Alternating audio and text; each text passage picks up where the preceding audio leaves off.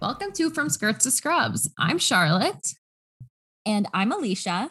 And we are two medical students trying to figure out our place in medicine by looking to the past and to current events to try and understand the impact they have on us as women in medicine and as women in general. Indeed, we are. And we mm-hmm. are back. We're existing. We are thriving. We really are thriving. I we really so. are thriving. Yeah. Here we are. And we're back and we're going to do another biography today. That's what we're diving into. Ooh. hmm We are going to be talking about the life of Dr. Margaret Chung, the first Chinese American physician to practice in the United States. Ooh. And yeah, and before I say more about her, what, if anything, do you know, Charlotte? I can truly say I don't know anything about Margaret. That's okay. It's a very I had a feeling. answer. and it's no, it's all right. I honestly didn't know anything about her before I researched her, but I'm so, so glad that we are celebrating her story and talking about her life today because she's seriously incredible and just all around super cool and worth talking about. Sweet. I'm very excited. So, short little intro today, but let's just jump right in. I'm ready. Going head first, Yeah. diving in. we are. Watch out for concussions at the bottom of the pool.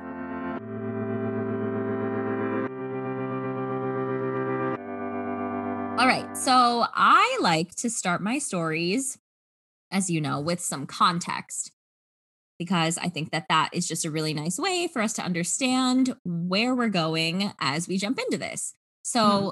we are going to learn a little bit about the America that we are diving into in this story of Margaret Chung's life. And so I thought I'd ask you, Shar, what you already know about what was going on in like the 1850s in America generally. The Civil War. Good guess. So it was right after the Civil War. The Civil Okay. War had just ended. And so we're kind of hanging out in the period of Reconstruction where we're trying to build back up the Union into the United States. Hmm And I don't know if you do this, but sometimes I do this thing and I didn't notice it until just now when I was looking into this episode, but it's kind of Oh interesting man. when I when I think about the US during the Civil War and Reconstruction, I fully do not think about the West Coast. Like in my mind, the West Coast doesn't exist when I'm thinking about it like definitely doesn't. right, right? Right? Like I'm thinking of a map of the United States during the Civil War. It stops at the Mississippi River. Missouri. Yeah, Yeah. yeah. Which, and I guess it's because California and the Western states were just territories at the time. And so they didn't even really have a say in what happened to the country in terms of voting and stuff like that. But I was just thinking about that. And I was like, that's kind of funny. I, like literally Civil War America to me is just the eastern Midwest, the in the East Yeah. Coast, and the eastern South. Like not anything literally west at all. yeah. Yeah. But I guess I'm wondering if that's maybe what we saw in textbooks. And that's why we're Oh, yeah. remembering that. For sure. Anyway, so the country is recovering from the Civil War in the 1850s, but our story is in California, where at this time, immigrants from China were migrating to the US for work in the gold mines because this was the time of the California gold rush. Hmm. Yeah. And many Chinese workers were also employed in other jobs like agricultural jobs, factory work, domestic work, things like that, and especially in the garment industry. So, with all these workers coming in, Char, how do you think that people here reacted? I mean, they probably didn't like it. Yes. I'm gonna go on just general people's feelings about immigrants. Yeah, it doesn't seem to be positive many times. No, no, mostly not. And you're right. Bad. It was there was an aggressive anti-Chinese sentiment among other workers in the American economy and just a ton of scapegoating going on. Chinese people were seen as inherently alien. They were called, quote, the yellow peril and experienced just generally a lot of hostility and violence. There were massacres mm-hmm. of Chinese workers, attacks in the mines, and while working on the railroads that the Chinese people endured. And they just had to live through that. And they just accepted that and like continued their lives. Wow, that's hard. I know it is. And even though Chinese people only made up 0.02% of the population, the Chinese Exclusion Act was passed in 1882 by the US government, and it banned Chinese immigration to the US until 1943. Literally, why? I don't know. I well, I I mean, it was because of all the like xenophobia that people were feeling towards Chinese folks. And this was actually the first law to ban a particular nationality by name. Wow. The US really just called it out like how it was. I know. They were like Chinese exclusion.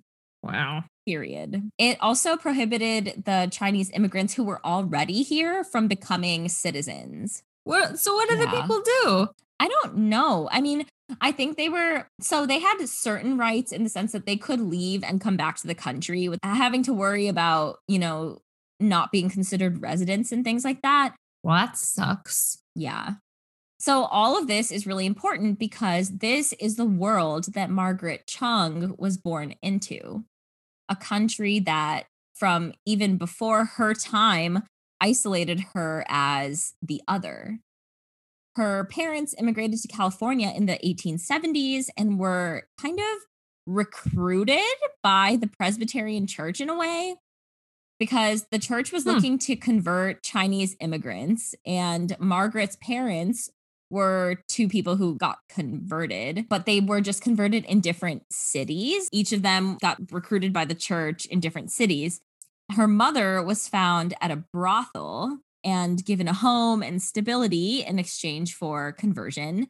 And then her father was similar in the conversion thing. Um, and the two were just connected by their churches because their churches were like, oh, these two would be the perfect couple. You're like, we wonder why. and so Margaret was born on October 2nd in 1889 in Santa Barbara and she was the oldest of 11 children. Oh my God. Very fertile, her mother was.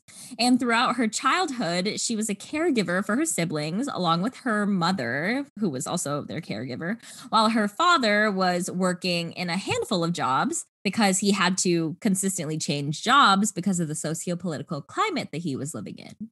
Mm-hmm. So her dad would do things like sell vegetables and work in agriculture and sell traditional Chinese items. Um, but because he had all these jobs, he had to move around a lot. And so the family was also moving around a lot. Mm. And Margaret herself wanted to be a medical missionary when she grew up because she was taught by the church that this was the most noble profession was to serve others in this really pure way. And in fact, she was particularly excited about the idea of going back to China, though she had never been there before, to work in foreign hospitals and help those with disease. This was like her Aww. youngin's gold when they were like, Oh, Margaret, what do you want to be when you grow up? She was like, A medical missionary, mommy. That's mm. so much better than a lot of people's answer. like, I want to be a ballerina, doctor, teacher, yeah. astronaut. High that that's how you know it was a calling. Yeah, no, truly. All these people who were like, I came out of the womb and I knew I wanted to be a doctor. It's like, no, you did not. but Margaret no, did. You didn't. she did. She really did. And actually, it was even more exacerbated by the fact that, well, I'll tell you in a sec, but basically, she was taking care of her family and spending time with them while also doing a bunch of random jobs in the places that they moved to. She was sometimes a rancher, sometimes she worked in a restaurant to support her family. She was also the primary caregiver for her mother, who got sick. And Shar, what disease do you think her mother had? I'll give you a hint. It was a very common respiratory infection at the time, my- not COVID. well, when you said what disease, my brain instantly went tuberculosis. Good, good job. good job. I know you learned. I don't even know why I thought tuberculosis. I also felt like a little clenching in my chest, like a little bit of fear. So I must have like been conditioned to be like tuberculosis. Oh, sorry. I didn't mean to stress you out, but that's okay. You'll you learned. Got it So- right though. It's okay. So she had TB. Her mom had TB. And Margaret had to take care of her day and night. And she would see her mother cough up blood and described that as a really, really powerful memory for her. And she even said, quote, each month there would be several nights that I would stand at the foot of her bed all night long, agonized in terror, watching her die a little at a time. Aw, I know. that's so know. sad. Isn't that so sad? So, yeah, this was clearly a very formative experience for her. And it pushed her because her mom eventually passed, and it pushed her to reach this goal of practicing medicine.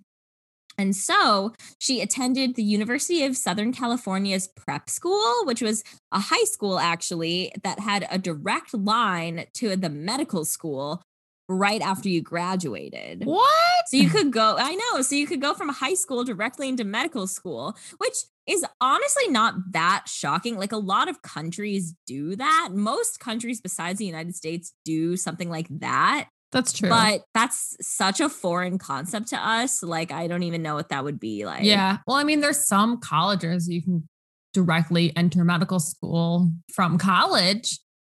So it's like the same thing, just four years later. Anyway, so in 1888, the first woman was admitted to USC med school. Like, this is just for context to understand that it was 1888 that the first woman was admitted, and Margaret came, honestly, short while after. She came in 1911.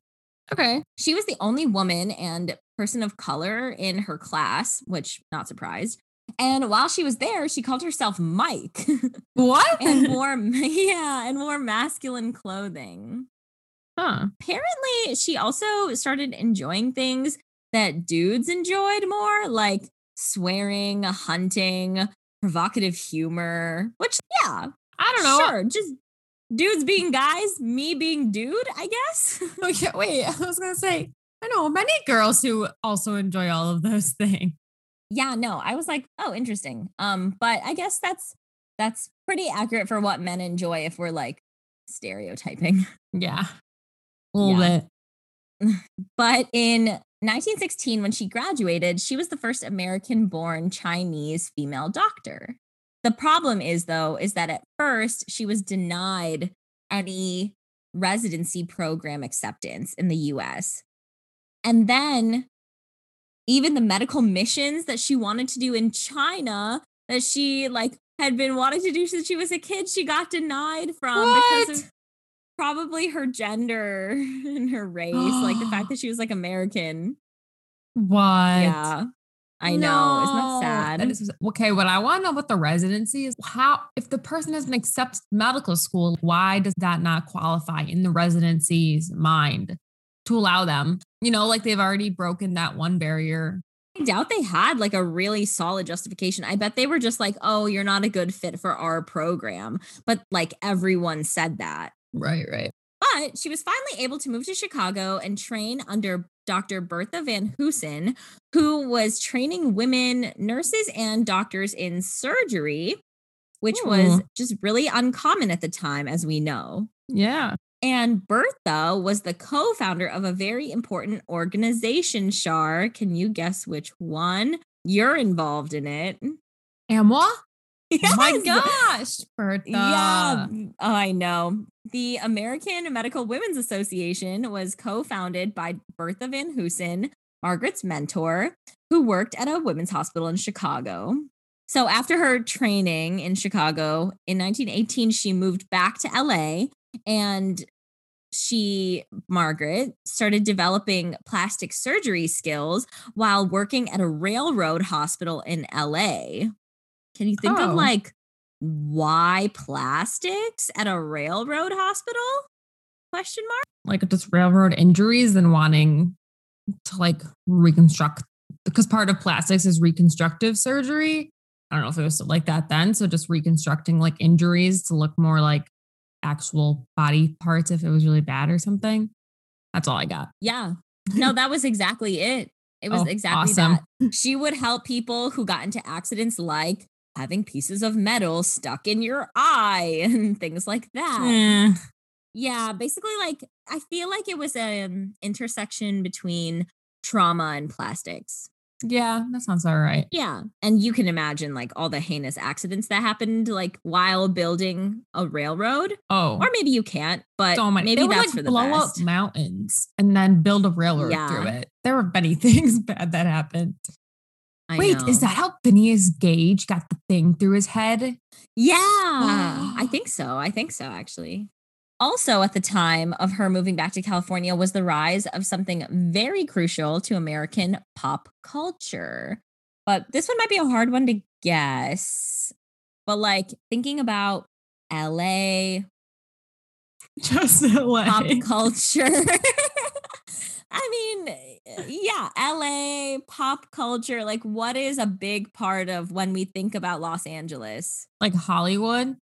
Yes. Yeah, yeah. Yeah, yeah, yeah. So she came back home right around the time that Hollywood was taking off. And this was super relevant for her plastic surgery career because she started treating traveling performers and Hollywood professionals who would kind of circle through Los Angeles at the time. oh, so she's getting all the stars. She is getting all the stars. She is. But she actually ended up leaving LA though and moving up to Northern California, where in 1922 she decided to start her own practice. hmm In plastic surgery. I don't really know in what. This woman was kind of doing like whatever she wanted. Okay. But she settled in Chinatown and was actually not really trusted by the Chinese patients that she was hoping to serve. When they saw her, the they only saw this unmarried woman who wore men's clothing and then over time they also came to find out that she was probably seeing other women and that was a Mm. big no-no for sure. hmm Yeah. It's interesting because some sources said that it was confirmed that she was a lesbian, and others were like, oh, maybe she was. And others called her a platonic lesbian, where she So- was like, It sounds like she was because a she was. source would never be like, she might have been a lesbian, but a platonic. They wouldn't like, they're not going to say that unless she was and they didn't want to write about it. yeah. Also, Mike, I have a question. Yeah. Do you think that the people in her community and that she wanted to see Chinese patients, but they were unsure about her? Do you think they were unsure about like the westernized medicine that she was practicing? Yes, they were. Okay. They were. That is confirmed because they were all these like older people straight up from China. So they were still practicing and doing a lot of like herbal remedies and Mhm. Eastern medicine. And so they were very hesitant about the actual practice of medicine she was doing. And then were even more hesitant because of who she was and her personality. Gotcha. So a lot of different things coming together. Yeah. But she settled in Chinatown. And though her Chinese patients didn't end up seeing her, she was seen by a lot of white patients. They loved her. Oh, really? But like, why specifically? it's so funny, but it's okay. So there's a couple things that are noteworthy and interesting to me about this. So I'll just like say them. The first is something that I think you could probably guess, but she was really popular with a lot of white female patients. Why do you think that that is? What do you think that she was most likely to support women in? Like like abortion mm-hmm. or like Mhm. just reproductive things? But because she was one of the only doctors in the city open to listening to women who needed birth control and abortions, she was really well liked by her female patients, her white female patients. Mm. See, what really threw me Yeah. off is she was practicing plastic surgery before.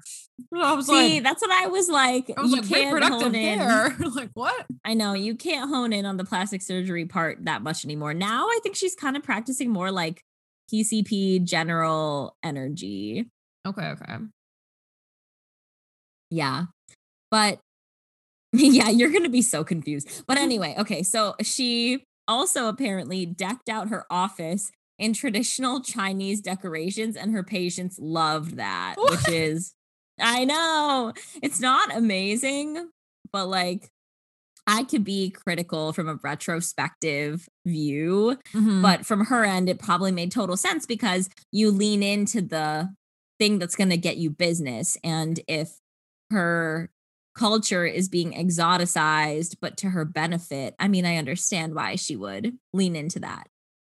Especially she's trying to make her name for herself being the first Chinese American physician. Yeah, exactly. Exactly. But in 1925, this is where you're going to be so confused. Oh, God. She helped establish the first Western hospital in Chinatown and she led its OB-GYN and pediatrics units. What? so random. Yeah, she was really like, she just knew a lot of stuff and she was clearly very, very smart and had a broad medical knowledge. Holy crap. But it's also so funny because right now, that would not be possible. Like, you couldn't go from like, or just general surgery, like residency training, to plastic surgery on the railroads, to general PCP, to OB-GYN peds. Yeah. OB-GYN peds isn't even a similar profession. No. Like OB-GYN and peds. Just because OB-GYN pushes out the peds doesn't mean they're the same. But by 1931, she had this, from an outside perspective, incredible life. She had a thriving practice. She lived in this cool, bohemian, queer friendly part of San Francisco and basically had every material thing she wanted. And they were great. all these things that she couldn't have as a kid. Yeah, it's, I mean, she made a name for herself and like good for her. But that was the year that Japan invaded China in World War II. Oh, no. And Margaret, being the patriot that she was, even in a country that confusingly admonished her and celebrated her at the same time, mm. whatever, she organized these rice bowl parties, is what they're called, to fundraise for the war effort in over 700 US cities how she did that, I I don't know. I could not tell you. 700 US cities? How do you even reach out to people in 700 cities? I can't even think of 700 cities. did it work? I mean, it did work. She raised a lot of money, I think. She also, though, was because she had such a thriving practice and was so well connected with a lot of patients in the city, she was approached one day by an unemployed Navy man named Stephen Bancroft, who asked her how he could volunteer his services to defend China because he was feeling really bad for like the Chinese who were being invaded by Japan. And he was in the reserves at the time. He wasn't on active duty and he wasn't getting paid. And he was like, I would do this. Mm. So slightly weird because even though like even though she's Asian, that doesn't mean she has any direct contacts in China. Yeah. Because he didn't. But she did lend him an ear and they sat in her home and had dinner. And soon it wasn't just him, but all his pals came too. Oh, so they would have these cute little dinners at Margaret's house. And in her autobiography, she said that one night, one of them, quote, spoke up and said, Gee, you are as understanding as a mother, and we are going to adopt you. But hell, you are an old maid and you haven't got a father for us. Then, wait, what does this mean? well, I don't know. He was like, "Oh, you're our adopted mom, but but you don't have a dad, so like we don't have a dad, so what does that mean?" And she was like, saying that she was feeling very facetious that night. And so she cracked back at them and said, quote, well, that makes you a lot of fair haired bastards, doesn't it? Oh. And that name stuck. So the fair haired bastards are what all these military men were called, saw Margaret Chung as their adoptive mom. It was this very interesting relationship. Yeah, yeah. So they actually called her Mama Chung or Mom Chung. What? Yeah. That's awesome, kind of. It was interesting. And over the course of the 1930s, this association of like fair haired bastards grew to thousands of pilots, submariners, admirals, congressmen, and eventually celebrities, including actor John Wayne and a young Ronald Reagan. Oh, how did she mentor them all? How was she the mom? How, what? I don't believe it. It can't be true. it's true. It's true. I swear. And what? apparently, Amelia Earhart was one of her few bastard daughters. This is wild. I know. She single handedly also, this is so cool. She also got, because she was so connected to these people, got over a hundred pilots to serve for this really famous squadron called the Flying Tigers, which were this covert squadron that flew in China under Chinese colors and she was a true patriot. She wow. was a true, true freaking patriot. But through these dinners and this group, the amount of social capital that this woman had was insane. I mean, a future president called her Mama Chung. So I don't know. I don't know. I know. And I do think so. I was reading in places that she would have men over to her house and like have these guys over just to, you know, have for dinner. But then she would also frequent a lot of the bars or restaurants in San Francisco that had a lot of military men because she was already so connected with these people that she, for example, if someone who she, who was her adopted son, let's say, and his family were at a dinner for whatever, she would go spend time with them and then he would connect her to like his buddies who were at the same restaurant. And so that's kind of how mm. that worked is very strong, yeah, networking, I was going to say. Exactly. Exactly. And so she had so much social capital and what she did with it was amazing. She was like you said, a patriot. She was basically a national celebrity. Um she was a symbol of Chinese American cooperation and she was a big part of helping to try to de-lump or separate the different people of Asian backgrounds. Mm. She helped to kind of stop the lumping of like Japanese and Chinese individuals and right. things like that, right? Because at the time, Japan equals evil, China equals neutral slash not evil. And so she was kind of feeding into that. And especially with her aggressive like patriotism, mm-hmm. there was only more reason to, you know, support that. Gotcha, gotcha. She would also send letters to her sons when they were at war. And some of the letters she wrote to them became content of newspaper articles and comic book features. What? I know. She literally had a comic book written after her. Was she a superhero in it? And I think she had a movie too. No. This is crazy. But she was cool. This is I not know, what I expected I at all. I I also did not I did not expect this either. And but she was just the biggest patriot and I'd say the most impressive thing though about this woman about her situation is that all these people were really important and she had them in her back pocket. She had so many important people in her back pocket and that's the most impressive thing about it. Yeah. And so she used that power at the beginning of the war and into the war to start a new military volunteer organization or branch of the Navy called WAVES, which stood for Women Accepted for Volunteer Emergency Services. And it was a branch of the Navy for women exclusively. Oh, that's awesome. I know, right? So the main person in charge of Waves was actually a woman, not Margaret. It was her name was Mildred McAfee, but it was Margaret who proposed the idea. She collected all the social support and political support to see that this idea could make it through the House and the Senate. That's how much social capital she had with these military dudes. It's literally like whipping votes, it sounds like. I know, I know. But the super, super messed up thing is that, you know, she, as one does, would, after all of this, expect to be running the organization she basically created mm-hmm. or, you know, be in it yeah. at all. No. All what? of her applications for WAVES were mysteriously rejected.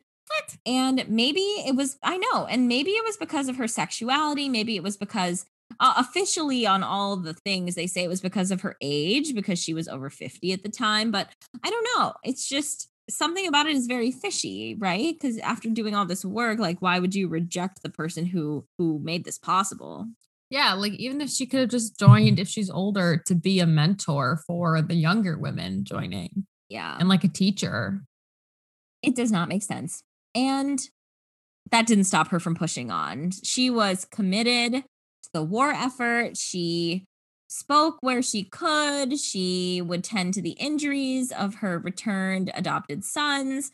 She would raise money in support of China. She did a lot. But because of all of this, she wasn't able to commit as much to her own medical practice. And by the end of the war, she almost had to give it up. I was but, wondering about that. I'm like, she's doing a lot right, of stuff I, that's not medically related she didn't have time for medicine. And so she had to put all those things on the back burner. But when the fair haired bastards heard about it, they raised enough money amongst themselves to pay for her mortgage. Isn't that sweet? Yeah, that's so cute. But by the end of the war, Margaret's career had come to an end.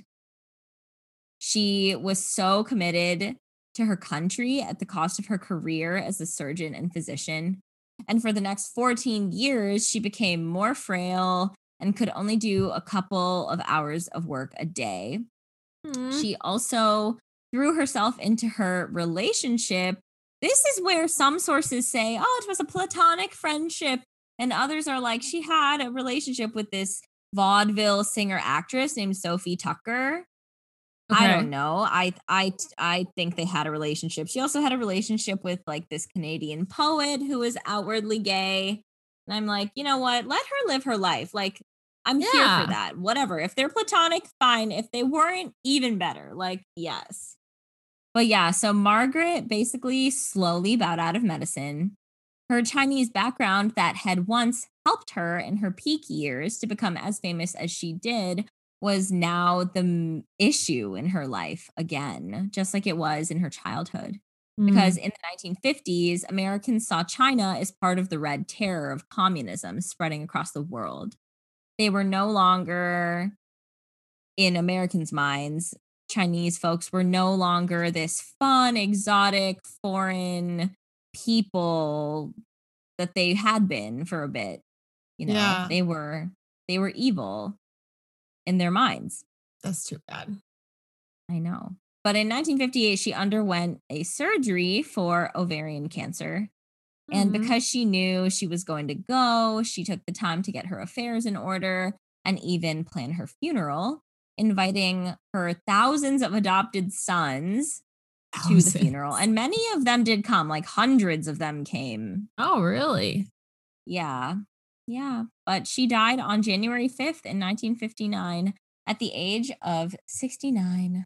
Wow. But she did do a lot in the 69 years that she was alive. She yeah. lived an extraordinary life, touching thousands of people and doing so in a really personal and beautiful way. Mm-hmm. And I also think her story is very American.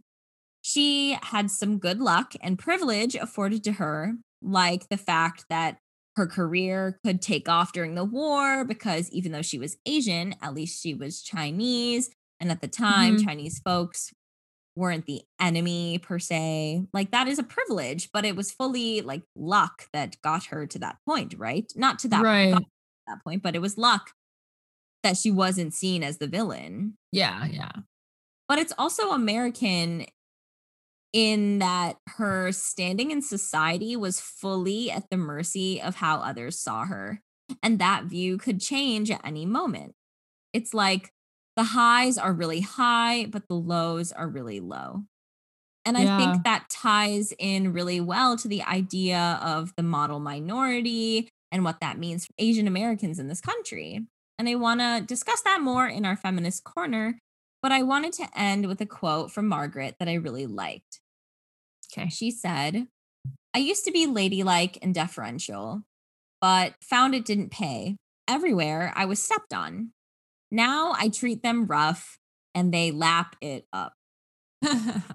and maybe she didn't use that intonation, but that's kind of how I imagine it. And mm-hmm. I was mm-hmm. like, go, Margaret, make them eat out of the palm of your hand. And she did. And they did. Future presidents did. I know. So, yeah, but I'd love to talk about her more and talk a little bit about the context in which she lived. Yeah, shooketh right now. I'm shooketh. I'm very much ready to discuss Margaret. okay, let's do it. Mickey.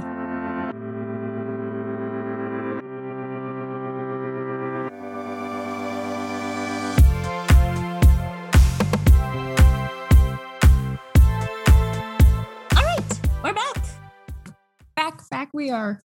Okay, so what are your thoughts? What are you thinking, Shar? Like I said, I am shooketh. I I knew she was involved with the war. I didn't say that in the beginning. When you started talking about it, I was like, I know this. But I didn't realize to the extent she was involved with the war. Mm. I just have so many questions. I am convinced now at this point that Margaret Chung actually owned the time stone and she was able to travel through time and space to be in a million places at once because she was literally hosting rice bowl parties, raising money, mentoring like hundreds of men. And she's also out here like starting a whole new section of the Navy. She oh, is running her own business. She's going on dates with these girls. She's she's living her life, and I am honestly shook. It was just a weird time. I feel like United States being born at the end of the 1800s and then living during the world wars just a lot of things going on like socially in the US and then being a minority and yet she still was amazing. I know. And being an actively oppressed minority, not that all minority folks are not oppressed, but like the Chinese Exclusion Act was literally called the Chinese Exclusion Act. Like it was not blatantly calling out the hatred, and yet she still found a way to go to medical school and still found a way to have a successful business. I agree.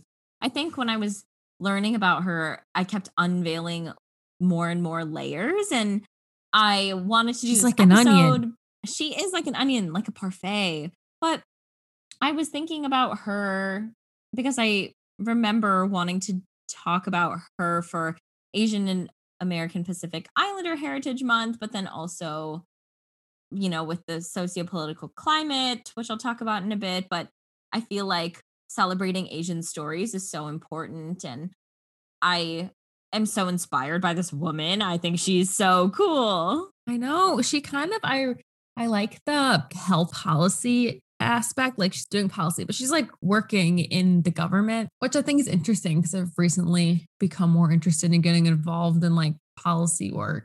And she did do cool work in the navy and stuff which i think also goes to show the power of social networking and even though it's so annoying in so many ways it does get you really far. So yeah she's just a great example of that. So this is a fun little question but some say that Margaret Chung was beyond her time.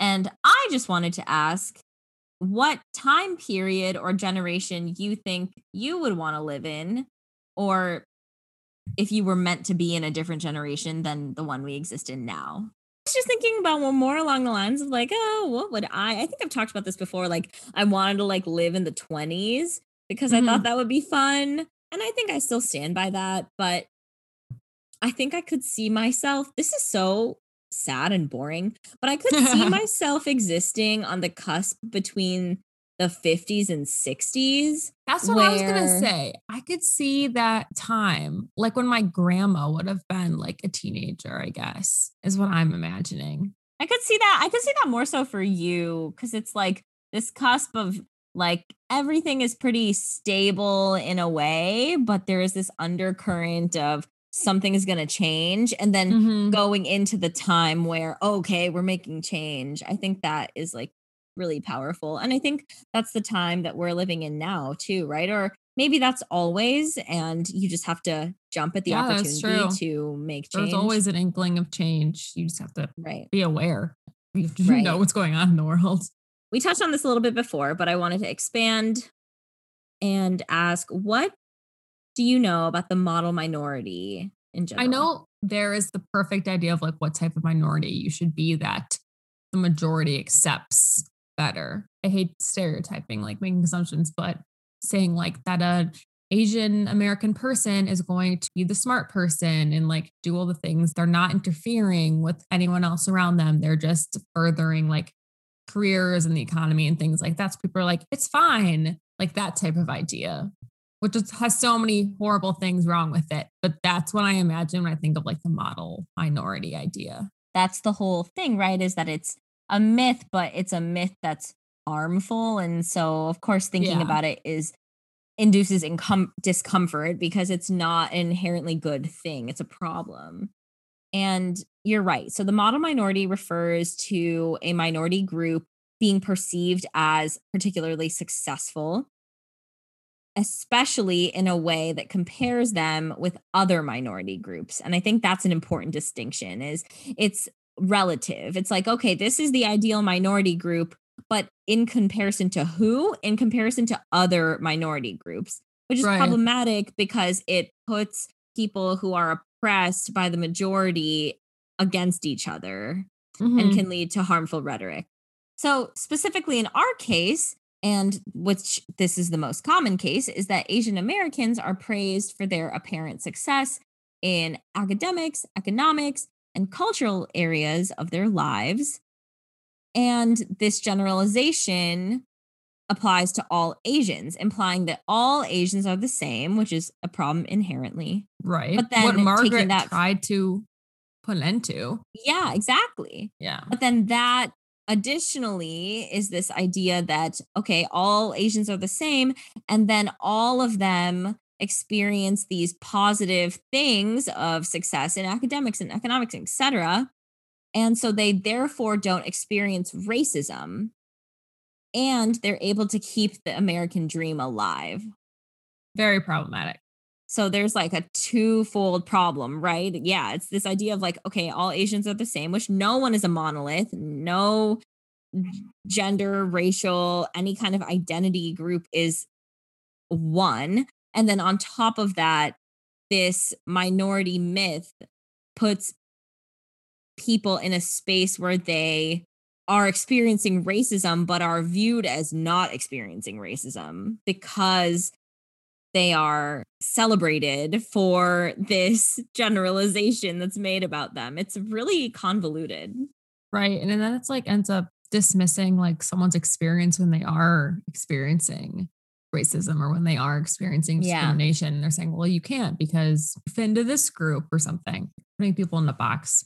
But how do you feel like the min- the model minority myth played into or maybe didn't play into Margaret's life at all? I feel like it did play into it because she fit it in Yeah. the way in the way that a Chinese American would. Like she was very successful in her job. She was a physician.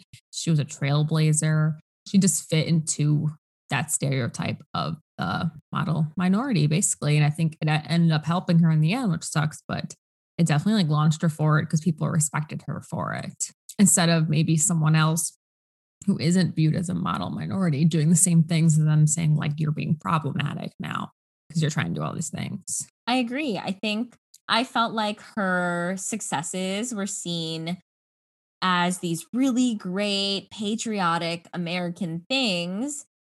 But when her race or gender or sexuality didn't align with what looked good, she was rejected or shut down, like how she was rejected from WAVES based off of her Mhm. age or something. But it was probably an underlying factor that they didn't want an Asian American woman running this program that she had basically created, but they didn't want her to be the face of it because Right. even they want though her to they- be successful, but not right, the successful one. Like not the top one. You can't succeed all the way. Just enough for like how we want you to, kind of thing.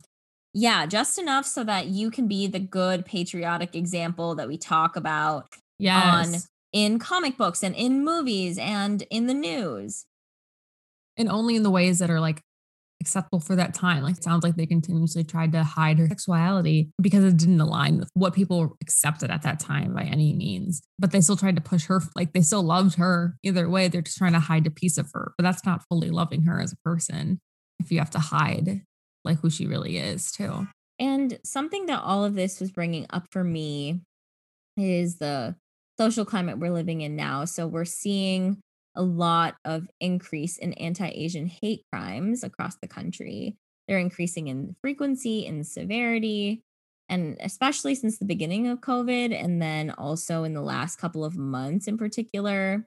Mhm. And it's been making me think about Margaret and then also this idea of the immigrant tax, where people like my parents or first generation immigrants in general sometimes will endure poor or unjust treatment because they feel lucky to even be here. Right. Yeah. Yeah, and not to make light out of something really heavy, but it's like when you get in- invited to a party that you never thought you'd be invited to, and you go, and then someone is making this like weird, off putting comment, but you don't say anything because you're like, well, I'm just happy to be here. Mhm. That's kind of like how I would describe the Describe immigrant it. tax. yeah. Yeah. Yeah. I mean, that makes sense. Yeah. It's just putting it simply. Yeah. And like that's the energy. And so, and I think that that comes up with Margaret, but not with Margaret because she isn't first generation. I think she grapples with a lot of the things that like first generation American born immigrant parent like Mhm. kids feel is this division between I have my own culture and identity and like my parents taught me XYZ and I feel very American. Like I grew up here and I know this culture. So Yeah. how do I reconcile both of these things? And like I don't think we should be paying an immigrant tax in a way. Like I don't owe anyone anything. I'm not just going to take poor treatment. Like I'm an American and I stand up for myself and et cetera, et cetera. But then that that isn't how that pans out. People don't want to hear what you have to say. People will shut you down. That's kind of what that brought up for me. And it's this idea of like anti Asian hate and Asians being viewed as meek, weak, like they'll just take it and they won't because Mhm. Asians, especially East Asians, are so strong and they have such wonderful familial connections and roots. And not to generalize, these are just observations that I've made from people that I know, but they're just wonderful and they have this like strong sense of identity. And yet we have so many stereotypes about them that are rooted in Mhm. history. Yeah. It's funny you say that about the struggle between like being American born, the immigrant parents, um, because that's what I thought of when she got denied from the missionary. How that she Yeah, wasn't was allowed because she wasn't. Chinese. I was like, this reminds me a lot of what Alicia has told me about how she feels living in the US. Um, yeah, I mean, I agree. I mean, I don't know if I have like that much more to say about this other than like acknowledging it and like and putting our support against like anti-Asian hate crimes obviously, but Yeah. I will say like there is a quote that I think about a lot that I think kind of ties in this idea of like neither here nor there kind of thing and, and the quote is too foreign for here, too foreign for home, never enough for both. And I just was so moved by that quote that Mhm. it like has stuck with me for a long time. So yeah. I think, yeah. Yeah. And that's also so interesting. But I do appreciate this woman. I celebrate her. She is the epitome of like what I think of when I think of the American dream in a way, Mhm. even though the American dream is uh, so much of a farce. But I think if I had to describe someone as that, it would be her, you know, this like pulling yourself up and like breaking boundaries. And she has done so much for women today and Mhm. and our abilities as female physicians. Like she's opened so many doors, doors that we probably don't even think about being open for us because she did the labor of pushing it. And so this one's for you, Margaret. Yeah. And I really like how patriotic she was in a country that was so not accepting of her, like ultimately, even right. if they were pretending, because she was patriotic in the way of she wanted to advance her country. She wanted to make it accessible to more people and, you know, start new programs and ex- build a family of over a thousand men accepting people where they are. You know, she just wanted to like further the US. And I think that's cool. Um, I think that's what most people want to do and they challenge like what's going on in the country and they challenge policy and they challenge people's thoughts and they just want to make it a better place for everyone to live in and be accepted in. That's exactly what she was doing. That's like the most patriotic thing I think you could do for your country. I'm here for all of this. I love you all. And if you love us, you should subscribe to the podcast. Yes. We're available on all podcasting apps, of course. And then if you want to leave a rating and review, you can do that on Apple Podcasts. It's the best place. Yeah, you can also follow us, follow us on social media. We are from Skirts to Scrubs on Facebook and on Instagram. And you can check out our website, which is from skirts to scrubs.com, where you can find our show notes, our sources, our merch, uh, any other information you'd like to know or you'd like to contact us at. Yes. And as our podcast grows, we're interested in doing more collaborations and making more bonus content. So if you or someone you know is interested in working with us, you can send us an email, send us an Instagram DM, just contact us. We are here for that. And lastly, as always, here's to the women who have fought for us to be where we are today, such as Margaret, and maybe do the same for those who come after us. Yay! See you next time. Bye.